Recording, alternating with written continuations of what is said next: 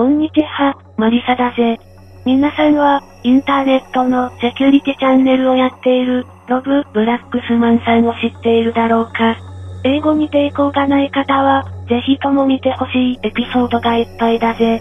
今回は、スマートスピーカーの破壊的ヤバさについて話したい。Amazon Echo というプロダクトがある。これは24時間稼働している、家の中のスパイである。ユーザーの声のデータを解析し、蓄積し、集中型サーバーに送信している。これは陰謀論でも何でもなく、元からそのためのデバイスだぜ。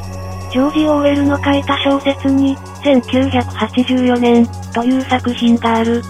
その世界においては、自宅にはテレスクリーンという、停止も削除もできないデバイスが設置されていて、家の中の音声と動きを記録し、集中型サーバーに送信している、という恐るべき、全体主義かつ共産主義のディストピアを描いた作品である。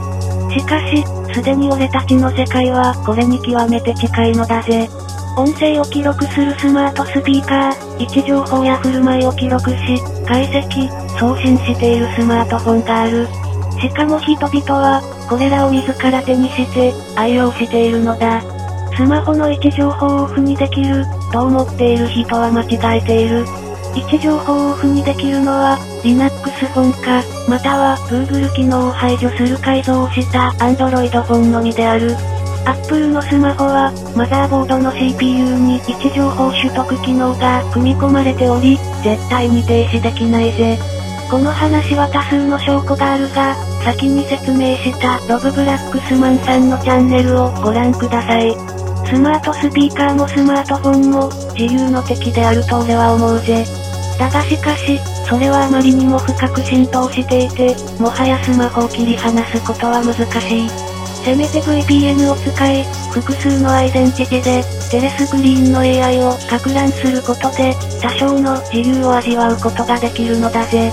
ジョージ・オーウェルの1984年をぜひとも読んでほしいのだぜ。俺が思うに、その作品を読めば、必ず思考に変化を覚えるだろうぜ。もしも皆さんが、LINE や Facebook のメッセンジャーを使っていた、すぐにでもプライバシーの守られているアプリに移行することを強く進めたいぜ。